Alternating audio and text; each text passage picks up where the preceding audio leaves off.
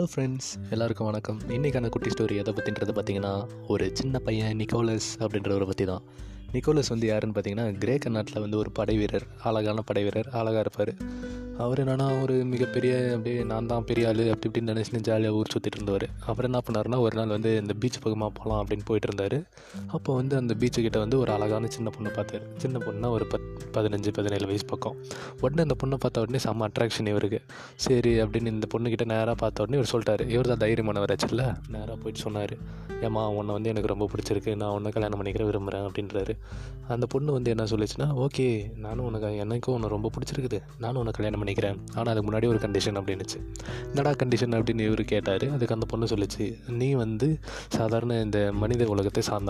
நான் வந்து விண்ணுலகத்தை சார்ந்தவன். நான் வந்து ஒரு ஆஹ், வானுலகத்தில் இருக்கிற யுரேனஸ் கடவுள் இருக்கார்ல அவரோட நாட்டை சார்ந்த பொண்ணு. நீ வந்து என்னை கல்யாணம் பண்ணிக்கணும்னு நினச்சேன்னா யுரேனஸ் கடவுளுக்கு வந்து ஒரு பெரிய கிஃப்ட் ஒன்று தரணும். பெரிய கிஃப்ட் இல்லை அது சின்ன கிஃப்ட் தான் அப்படின்னு சொன்னார். சரி என்ன கிஃப்ட்டு நம்ம எவ்வளோ பெரிய படை வீரர் என்னெல்லாம் பண்ணலாம்? எதை கேட்டாலும் சரி கொடுத்துடலாம். என்ன கிஃப்ட் வேணும் அப்படின்னு இவர் கேட்குறாரு நிக்கோலஸ் வந்து அந்த பொண்ணுக்கிட்ட கேட்ட உடனே அந்த பொண்ணு வந்து சொல்கிறா இந்த வானுலகத்தில் வந்து ஒரு அழகான தோட்டம் இருக்குது. அந்த தோட்டத்தில் வந்து தங்க மலர்னு ஒரு மலர் இருக்குது.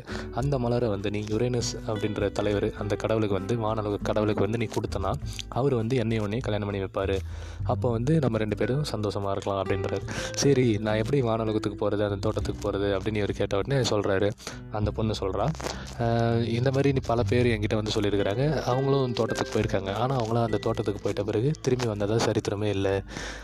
ஏன் அப்படி வந்ததில்லை அப்படின்னு நிக்கோலஸ் வந்து ஆச்சரியமாக கேட்குறாரு ஏன் அப்படி அந்த தங்கமலர் அவ்வளோ கஷ்டமாக பறிக்கிறது அப்படின்னு கேட்குறாரு அதுக்கு அந்த பொண்ணு சொல்கிறா ஒன்றும் அது கஷ்டமான வேலை இல்லை. அந்த தோட்டத்தை வந்து ரொம்ப ரொம்ப அழகாக இருக்கும். அதோட அழகாலையும் இனிமையான தன்மையாலையும் அதை விட்டுட்டு யாருக்குமே வரதுக்கு மனசு இருக்காது. அப்படின்னு சொன்னதுனால அவருக்கு நிக்கோலஸுக்கு ஒரே வியப்பு. சரி சரி நான் பரவாயில்ல. நானும் போய் பார்க்குறேன். கண்டிப்பாக அந்த தங்கமலர் எடுத்துகிட்டு வந்து உன்னை நான் திருமணம் செஞ்சுவேன் அப்படின்னு சொல்லிட்டு போகிறாரு சரி எப்படி போகிறது அப்படின்ன உடனே இந்த பொண்ணு வந்து உடனே வானத்தை தூக்கி ஒரு கையாக காட்டுறா. உடனே அப்படியே மேஜிக்கல் இந்த படத்தெல்லாம் வர மாதிரி கிராஃபிக்ஸ் பண்ண மாதிரி ஒரு படிக்கட்டு வந்து வானத்திலிருந்து கீழே வருது. லைனாக அந்த படிக்கட்டில் வந்த உடனே நிக்கோலஸ் வந்து பை பை சொல்லிவிட்டு அப்படியே மேலே போகிறாரு உடனே அந்த வானலோகத்துக்கு போன உடனே அந்த அழகான தோட்டத்துக்குள்ளே போகிறாரு பார்த்த உடனே நிக்கோலஸுக்கு சரியான வியப்பு ஆச்சரியம். என்னடா இது இவ்வளோ அழகம் இதுதான் சொர்க்கமாட்டு இருக்குது இவ்வளோ அழகாக இருக்குது அப்படின்னு ஆச்சரியத்தில் போகிறாரு அப்படியே கொஞ்சம் கொஞ்சமாக நடந்து போகும்போது அப்படியே சூப்பராக அவர் மெய் மறந்துட்டார். எதுக்காக வந்தோன்றதே மறந்துட்டு அப்படியே மெதுவாக நடந்து போகிறாரு கொஞ்சம் தூரம் கழிச்ச உடனே திடீர்னு அவருக்கு ஷாக் அடித்த மாதிரி ஒரு ஞாபகம். என்னடா இது? எதுக்காக நம்ம வந்தோம்?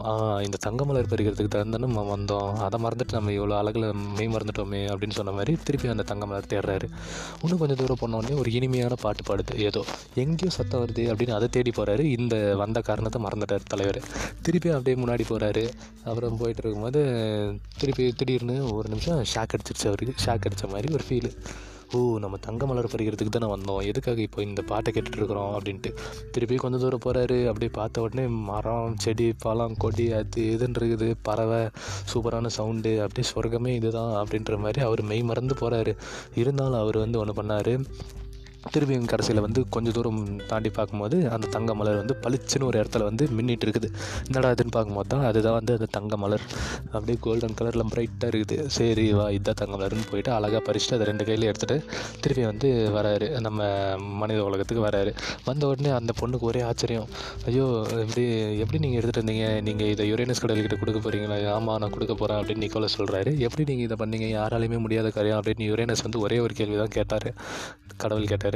அதுக்கு நிக்கோலஸ் சொன்னார் ஒன்று எனக்கு வந்து எங்கள் அப்பா அம்மா சின்ன வயசுலேயே ஒன்று சொல்லி கொடுத்தாங்க. நான் எந்த வேலையை செய்யணுமோ அந்த வேலையோட குறிக்கோளை வந்து நம்ம எப்படி திசை மாறினாலும் அதை வந்து நான் செய்கிறதுக்காக ஒரு சின்ன ப்ராக்டிஸ் பண்ணியிருந்தேன். அதுதான் வந்து நான் எந்த செயலை செய்கிறேனோ அதோட குறியீட்டை வந்து நான் உள்ளங்கையில் நான் வந்து பொறிச்சு வச்சுருப்பேன் அப்படின்னு சொன்னார். அப்புறம் வந்து தன்னோட லெஃப்ட் ஹேண்டில் வந்து என்ன பண்ணாருன்னா வந்து அந்த தங்க மலரை பற்றி மறைஞ்சு வச்சுருந்தார் தங்கமலரோட பிக்சரை அதை யுரேனஸுக்கு காட்டினோடனே அவருக்கு ஒரே சந்தோஷம். எப்பா நீ இருக்கிறதுலே ரொம்ப அழகானவன் படை வீரர் மட்டும் இல்லாமல் அறிவும் வாய்ந்தவன். நீ தான் வந்து என் பொண்ணுக்கு சரியான ஆள். எங்கள் மகளை நீ கல்யாணம் பண்ணிக்கலாம் அப்படின்னு சொல்லி ரெண்டு பேரும் கல்யாணம் பண்ணி வைக்கிறாரு.